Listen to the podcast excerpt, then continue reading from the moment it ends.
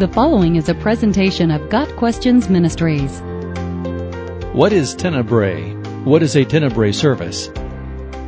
The word Tenebrae is Latin for shadows or darkness. It can also be translated as night or death.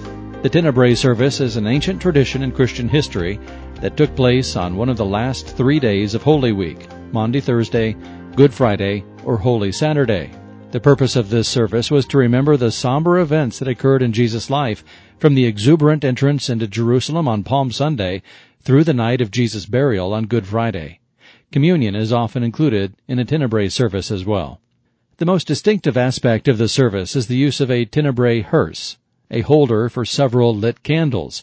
The flames of these candles are extinguished one by one as scripture readings are shared to tell the story of Holy Week. This gradual descent into gloom is a representation of Jesus' increasing sorrow as the events of Passion Week unfolded. After the last verse is read, the last candle is put out, and the room is plunged into darkness. A loud noise may be sounded in the blackness, such as the violent closing of a book, to represent the closing of Christ's tomb. At this point, another lit candle, which had been hidden from view, is put at the top of the hearse, symbolizing Christ's resurrection. The service ends, and the participants are traditionally expected to leave in contemplative silence.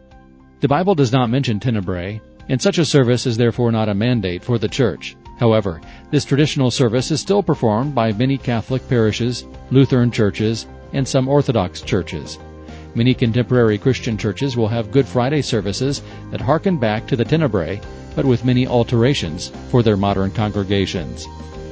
Got Questions Ministry seeks to glorify the Lord Jesus Christ by providing biblical answers to today's questions.